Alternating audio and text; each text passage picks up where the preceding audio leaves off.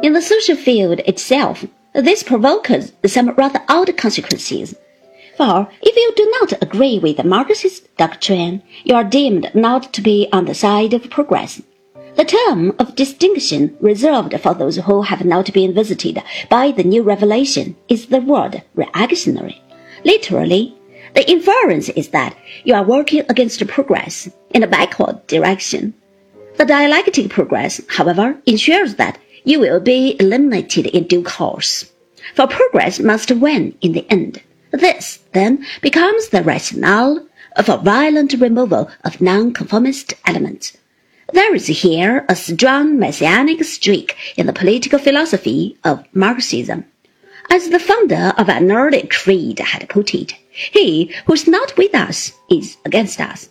This is clearly not the principle of a democratic doctrine. This points to the fact that Marx was not only a political theorist, but also an agitator and revolutionary pamphleteer. The tone of his writings is often one of indignation and ethical rectitude, which would seem to be quite illogical if the dialectic is going to run its inevitable course in any case. If, as Lenin later put it, the state is going to wither away, it is pointless to make a fuss about it before the event.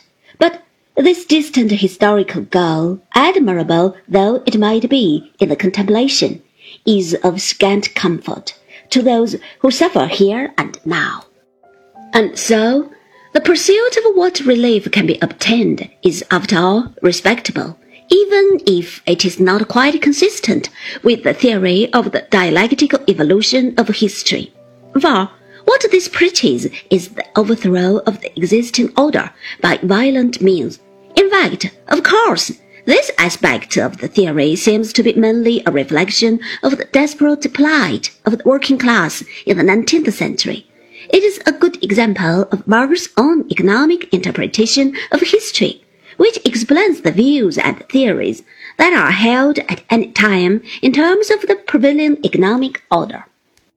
This doctrine comes dangerously close to pragmatism in one respect at least for it looks as though we are doing away with the truth in favor of economically conditioned prejudices.